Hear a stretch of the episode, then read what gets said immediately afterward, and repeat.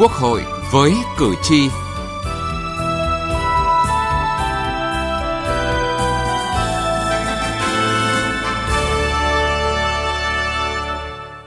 Thưa quý vị và các bạn, cho đến nay, trải qua một quy trình 5 bước với 3 vòng hiệp thương chặt chẽ dân chủ, cẩn trọng, không phân biệt danh sách và số lượng chính thức các ứng cử viên đại biểu Quốc hội khóa 15 và đại biểu Hội đồng Nhân dân các cấp nhiệm kỳ 2021-2026 đã và đang dần hình thành. Đây chính là những ứng cử viên ưu tú xứng đáng nhất cho toàn dân bầu chọn trong ngày bầu cử 23 tháng 5 tới. Ở cấp trung ương, Đoàn Chủ tịch Ủy ban Trung ương Mặt trận Tổ quốc Việt Nam tổ chức hội nghị hiệp thương lần thứ ba để lựa chọn lập danh sách những người của cơ quan tổ chức đơn vị ở trung ương đủ tiêu chuẩn ứng cử đại biểu Quốc hội khóa 15. Tại hội nghị, 100% đại biểu tham dự đã biểu quyết thông qua danh sách 205 ứng cử viên đại biểu Quốc hội khóa 15 do Trung ương giới thiệu.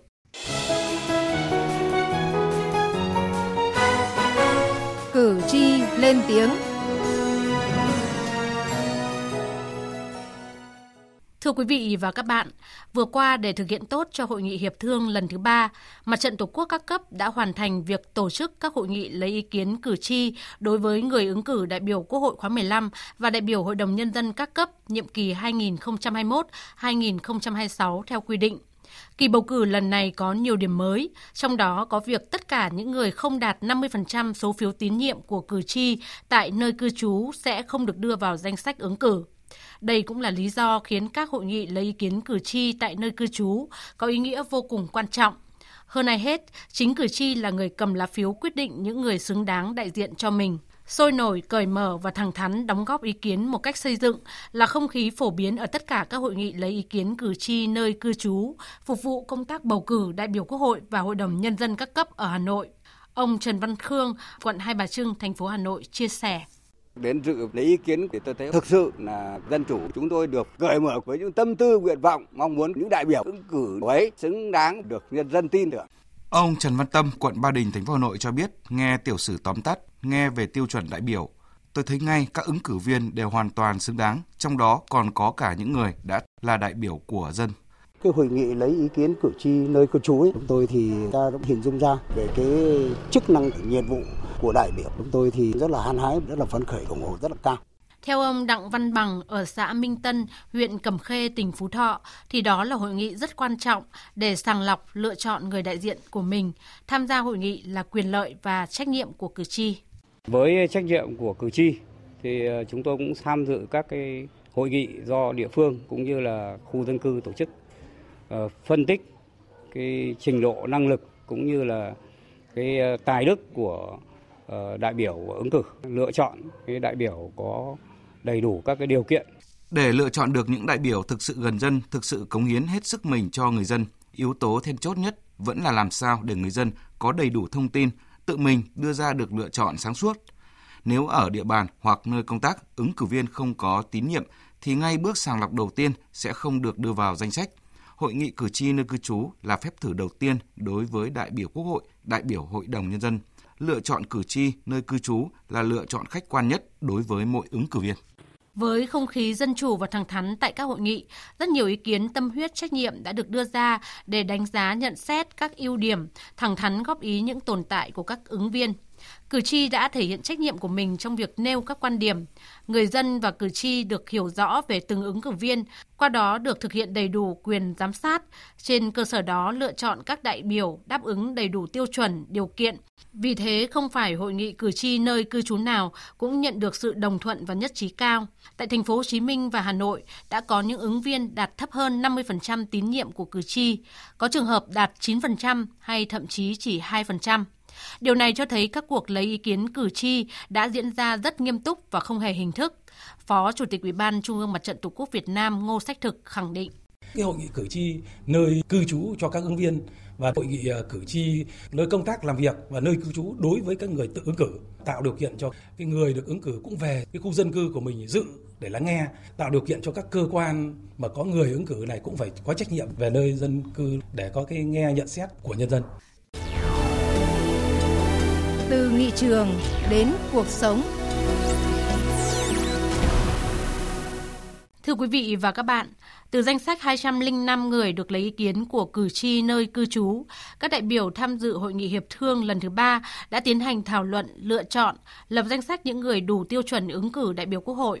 100% đại biểu có mặt tán thành, thống nhất lập danh sách 205 người của cơ quan tổ chức đơn vị ở Trung ương đủ tiêu chuẩn ứng cử đại biểu Quốc hội khóa 15. Trong số 205 người được giới thiệu ứng cử có cơ cấu nữ 46 người, dân tộc thiểu số 20 người, ngoài đảng 4 người, tái cử 100 người và trẻ tuổi 5 người. Trước đó, với danh sách 205 người của các cơ quan tổ chức đơn vị ở Trung ương được giới thiệu ứng cử đại biểu Quốc hội khóa 15, Ban Thường trực Ủy ban Trung ương Mặt trận Tổ quốc Việt Nam đã gửi danh sách và tiểu sử tóm tắt đến các địa phương để lấy ý kiến nhận xét và tín nhiệm của cử tri nơi cư trú.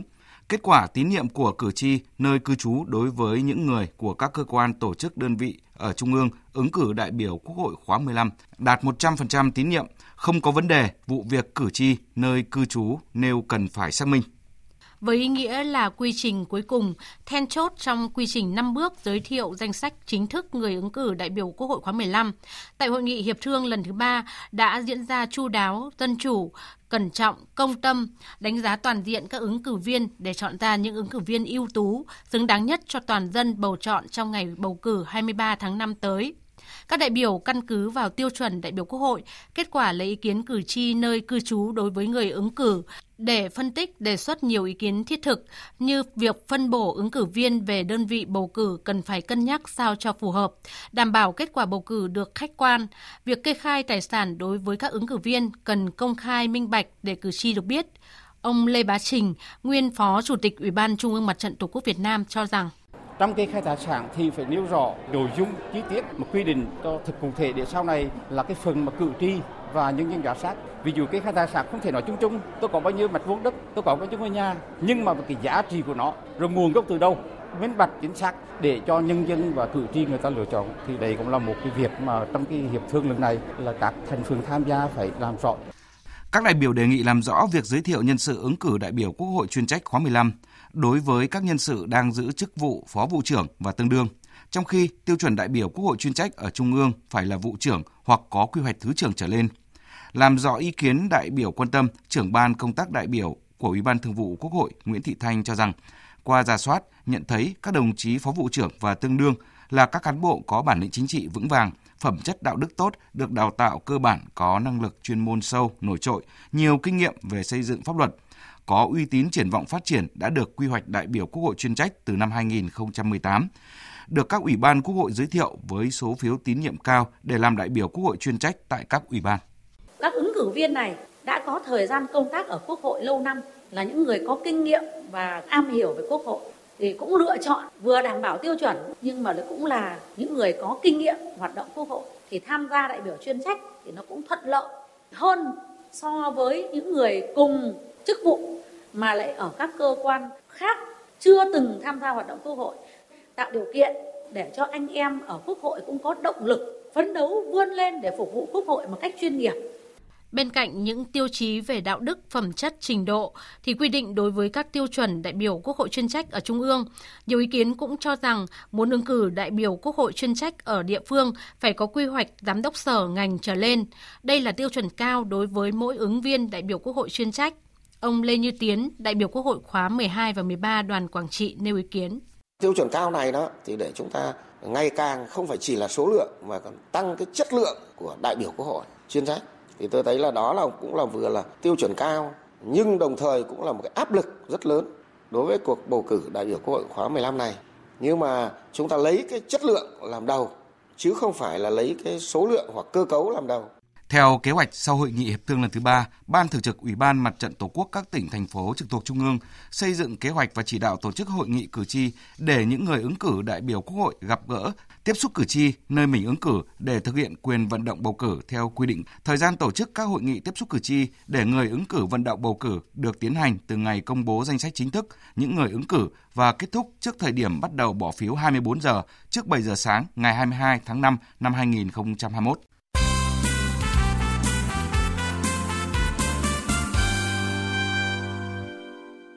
Thưa quý vị và các bạn, chuẩn bị cho cuộc bầu cử đại biểu Quốc hội khóa 15 và đại biểu Hội đồng Nhân dân các cấp nhiệm kỳ 2021-2026, đến nay các huyện miền núi của tỉnh Quảng Nam đã hoàn thành hội nghị hiệp thương lần thứ ba lựa chọn lập danh sách người ứng cử đại biểu Hội đồng Nhân dân các cấp nhiệm kỳ 2021-2026. So với kỳ bầu cử trước, Cơ cấu nhân sự lần này đảm bảo về thành phần, tiêu chuẩn của các ứng cử viên cũng được nâng lên cả về trình độ chính trị lẫn chuyên môn. Ghi nhận của phóng viên Đài Tiếng Nói Việt Nam tại huyện miền núi Nam Giang của tỉnh Quảng Nam. Những ngày này, trên những con đường về các thôn bản vùng cao của huyện Nam Giang tỉnh Quảng Nam được trang trí nhiều tấm pano khẩu hiệu tuyên truyền về ngày bầu cử Quốc hội khóa 15 và Hội đồng Nhân dân các cấp nhiệm kỳ 2021-2026 già làng Doãn Bên ở thôn Pở Ong, cụm Bà Dồn, xã Cà Di, huyện Nam Giang, tỉnh Quảng Nam cho biết, bà con trong thôn ban ngày thường đi nương, làm rẫy, ít có ở nhà. Vì thế, để thông tin về cuộc bầu cử đến với tất cả bà con trong thôn bản, ngoài tuyên truyền lưu động và các cuộc họp tổ, ông thường tranh thủ buổi trưa, buổi tối đến từng nhà để vận động tuyên truyền. Mình tuyên truyền rằng bầu Hội đồng Nhân dân, bầu đại biểu Quốc hội phải đi đông đủ, nhắc bà con tới ngày bầu cử, không thể vắng mặt. Mình phải chọn người có đức, có tài để bầu. Mình bầu người có thể bảo vệ quyền lợi và giúp được dân. Nhờ đẩy mạnh tuyên truyền với nhiều hình thức trực quan sinh động, nội dung ngắn gọn xúc tích bằng ngôn ngữ riêng của từng dân tộc. Đến nay, hầu hết bà con trong huyện Nam Giang kể cả những xã vùng cao biên giới đều nắm bắt được thông tin về cuộc bầu cử Quốc hội khóa 15 và Hội đồng Nhân dân các cấp. Thông qua gia đình, những người đi làm ăn xa cũng được thông báo trở về nhà đúng ngày bầu cử để thực hiện quyền và nghĩa vụ công dân. A Lăng Thị Ven, xã Tà Bờ Hinh, huyện Nam Giang, tỉnh Quảng Nam cho biết. Đối với bầu cử năm nay, cá nhân tôi nhận thấy các ứng cử viên có trình độ chuyên môn cao, bằng cấp cũng cao hơn so với các nhiệm kỳ trước. Các ứng cử viên đều nhận được sự tín nhiệm, đánh giá rất cao từ người dân. Nam Giang là một trong những huyện miền núi của tỉnh Quảng Nam có chung đường biên giới với nước bạn Lào. Bà con nơi đây chủ yếu là đồng bào các dân tộc thiểu số, ve, cơ tu. Cuộc sống còn lắm khó khăn, việc đi lại còn nhiều cách trở huyện Nam Giang đã đề nghị cấp trên cho phép 6 xã vùng cao biên giới của huyện được bầu cử sớm. Theo đó, các xã Đắc Bre, Đắc Rinh, Đắc Tôi, Chơ Chun, La E La Dê sẽ tiến hành bầu cử sớm hơn ngày quy định một tuần, tức là sẽ đi bầu cử vào ngày 16 tháng 5 năm 2021 tại 24 khu vực bỏ phiếu thuộc 6 xã. Ông Riepe, Chủ tịch Ủy ban Nhân dân xã Chơ Chun, huyện Nam Giang cho biết, để phục vụ cho việc bầu cử sớm, các xã này đã chủ động chuẩn bị các bước về công tác bầu cử theo đúng quy trình, luật định. Chúng tôi đã chủ động công tác chuẩn bị, đặc biệt là công tác tuyên truyền. Do địa bàn xa, rộng, đi lại khó khăn nên chúng tôi đẩy mạnh công tác tuyên truyền bầu cử bằng nhiều hình thức, bằng nhiều thứ tiếng để bà con dễ nghe, dễ hiểu. Bà Dơ Râm Thị Hai, Phó Chủ tịch Hội đồng bầu cử huyện miền núi Nam Giang tỉnh Quảng Nam cho biết, địa phương vừa hoàn thành hội nghị hiệp thương lần thứ ba chốt danh sách người ứng cử đại biểu Hội đồng Nhân dân huyện khóa 12, nhiệm kỳ 2021-2026. Hội nghị đã thống nhất lập danh sách chính thức 48 người ứng cử để bầu 30 đại biểu Hội đồng Nhân dân huyện. Số lượng người ứng cử đảm bảo cơ cấu nữ, trẻ, dân tộc thiểu số, trình độ học vấn chuyên môn. Bà Dơ Râm Thị Hai cho biết, cơ cấu đại biểu ứng cử lần này đảm bảo có các thành phần, chất lượng đại biểu cũng nâng lên cả trình độ chính trị lẫn chuyên môn. Nhiệm kỳ này là chất lượng cao hơn, có 5 người là trên đại học về cơ cấu, nữ là 22 người. Qua tiếp xúc cử tri đối với nơi đơn vị công tác, nơi cư trú, nhận xét bà con, cán bộ, lão thành cách mạng, đánh giá cơ cấu đại biểu, đảm bảo tiêu chuẩn chất lượng cao hơn so với nhiệm kỳ trước. Đến thời điểm này, mọi công tác chuẩn bị cho ngày bầu cử Quốc hội và Hội đồng Nhân dân các cấp đã được triển khai đảm bảo đúng quy trình, đúng quy định của pháp luật – với sự chuẩn bị chu đáo của cả hệ thống chính trị từ trung ương đến cơ sở, hy vọng ngày bầu cử của Quốc hội khóa 15 và Hội đồng Nhân dân các cấp nhiệm kỳ 2021-2026 sẽ thực sự trở thành ngày hội của toàn dân. Hỏi đáp về bầu cử. Hỏi đáp về bầu cử. Thưa quý vị và các bạn, trong chuyên mục hỏi đáp về bầu cử hôm nay, luật sư Đặng Văn Cường tiếp tục giải đáp về trách nhiệm của đại biểu Hội đồng Nhân dân và quyền miễn trừ của đại biểu Hội đồng Nhân dân. Bây giờ xin được nhường lời cho biên tập viên Thu Huyền. Thưa luật sư là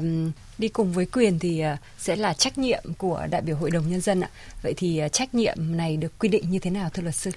Trách nhiệm của Hội đồng Nhân dân là một trong những vấn đề tôi nghĩ là không chỉ đại biểu Hội đồng Nhân dân cần phải biết, cần phải thực hiện mà cử tri cũng cần biết để giám sát cái việc thực hiện trách nhiệm của đại biểu này. Để sau khi kết thúc một nhiệm kỳ thì cử tri sẽ đánh giá là đại biểu được người dân bầu lên là có trách nhiệm hay không thực hiện trách nhiệm hay không có xứng đáng với cái sự tín nhiệm của nhân dân hay không. Để nếu mà nhiệm kỳ sau họ tham gia đề cử hoặc ứng cử thì chúng ta có thể là cân nhắc xem xét là có thể bầu họ hay không. Ừ. và cái trách nhiệm của đại biểu hội đồng dân này cũng là cái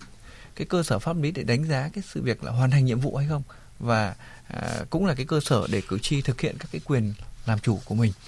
Pháp luật quy định là đại biểu hội đồng nhân dân thì đầu tiên là phải có trách nhiệm tham dự đầy đủ các cái kỳ họp à, phiên họp của hội đồng nhân dân và tham gia thảo luận phát biểu và biểu quyết các cái vấn đề thuộc nhiệm vụ quyền hạn của hội đồng nhân dân. Đại biểu hội đồng nhân dân không tham gia kỳ họp phiên họp phải có lý do và phải có báo cáo trước chủ tịch hội đồng nhân dân. Trường hợp mà đại biểu hội đồng nhân dân không tham dự các cái phiên họp liên tục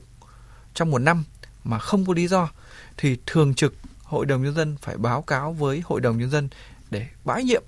à, đại biểu hội đồng nhân dân đó. À, đại biểu hội đồng nhân dân phải liên hệ chặt chẽ với cử tri nơi mình thực hiện cái nhiệm vụ đại biểu và chịu sự giám sát của cử tri. Có trách nhiệm là thu thập và phản ánh những ý kiến, nguyện vọng của cử tri bảo vệ quyền và lợi ích hợp pháp của cử tri thực hiện các chế độ tiếp xúc cử tri và ít nhất là mỗi năm một lần phải báo cáo với cử tri về hoạt động của mình và hoạt động của hội đồng nhân dân nơi mình là đại biểu và phải trả lời những yêu cầu kiến nghị của cử tri. Sau mỗi kỳ họp của Hội đồng Nhân dân thì đại biểu Hội đồng Nhân dân phải có trách nhiệm báo cáo với cử tri về kết quả của kỳ họp và phải phổ biến giải thích nghị quyết của Hội đồng Nhân dân, vận động và cùng với nhân dân thực hiện ờ, nội dung của nghị quyết đó. Đại biểu Hội đồng Nhân dân thì có trách nhiệm tiếp công dân theo quy định của pháp luật. Khi nhận được khiếu nại, tố cáo, kiến nghị của công dân thì đại biểu Hội đồng Nhân dân phải có trách nhiệm nghiên cứu kịp thời và phải chuyển đến người có thẩm quyền giải quyết, ờ, thông báo cho người khiếu nại, tố cáo, kiến nghị biết về cái kết quả cũng như là cái tiến trình giải quyết và có trách nhiệm là đôn đốc theo dõi giám sát việc giải quyết các cái khiếu nại kiến nghị đó của ừ. các cơ quan tổ chức hữu quan. Người có thẩm quyền giải quyết phải thông báo cho đại biểu Hội đồng nhân dân về kết quả giải quyết khiếu nại tố cáo kiến nghị của công dân trong cái thời hạn mà do pháp luật quy định. Trong trường hợp xét thấy cần thiết, việc giải quyết khiếu nại tố cáo kiến nghị công dân không đúng pháp luật, đại biểu Hội đồng nhân dân thì có quyền gặp người đứng đầu của cơ quan tổ chức đơn vị hữu quan để tìm hiểu ờ, yêu cầu xem xét lại hoặc là khi xét thấy cần thiết thì đại biểu hội đồng nhân dân yêu cầu người đứng đầu cơ quan tổ chức đơn vị cấp trên trực tiếp của họ phải tổ chức giải quyết những cái việc đó. Vâng thưa luật sư là như chúng ta đã tìm hiểu thì à, đại biểu à, Quốc hội có quyền miễn trừ Thế còn à, đại biểu Hội đồng Nhân dân thì có quyền miễn trừ không? Quyền miễn trừ này thì được quy định như thế nào? Có thể nói rằng là đại biểu Quốc hội và đại biểu Hội đồng Nhân dân thì đều được quyền miễn trừ. Tuy nhiên để miễn trừ đến đâu miễn trừ như thế nào và thể hiện như thế nào thì phải căn cứ vào quy định của pháp luật. Thì hiện nay đại biểu hội đồng dân thì được miễn trừ khi làm nhiệm vụ, không được bắt, giam, giữ, khởi tố đại biểu hội đồng nhân dân, khám xét nơi ở và nơi làm việc của hội đồng nhân dân nếu không có sự đồng ý của hội đồng nhân dân hoặc là trong thời gian hội đồng nhân dân không họp mà không có sự đồng ý của thường trực hội đồng nhân dân. Đó, như vậy trong trường hợp mà cơ quan tố tụng phát hiện đại biểu hội đồng nhân dân mà vi phạm pháp luật thì phải có trách nhiệm là thu thập thông tin tài liệu và báo cáo với thường trực hội đồng nhân dân hoặc là hội đồng nhân dân để được xem xét quyết định. Trường hợp mà đại biểu hội đồng nhân dân bị tạm giữ vì phạm tội quả tang thì cơ quan tạm giữ phải báo cáo để hội đồng nhân dân hoặc là thường trực hội đồng nhân dân xem xét quyết định thì đó là những cái quy định thể hiện cái quyền miễn trừ của đại biểu, đại biểu Hội đồng Nhân dân. Xin trân trọng cảm ơn luật sư đã tham gia chương trình ạ. Đến đây, thời lượng cho chương trình Quốc hội với cử tri đã hết. Cảm ơn quý vị và các bạn đã quan tâm theo dõi.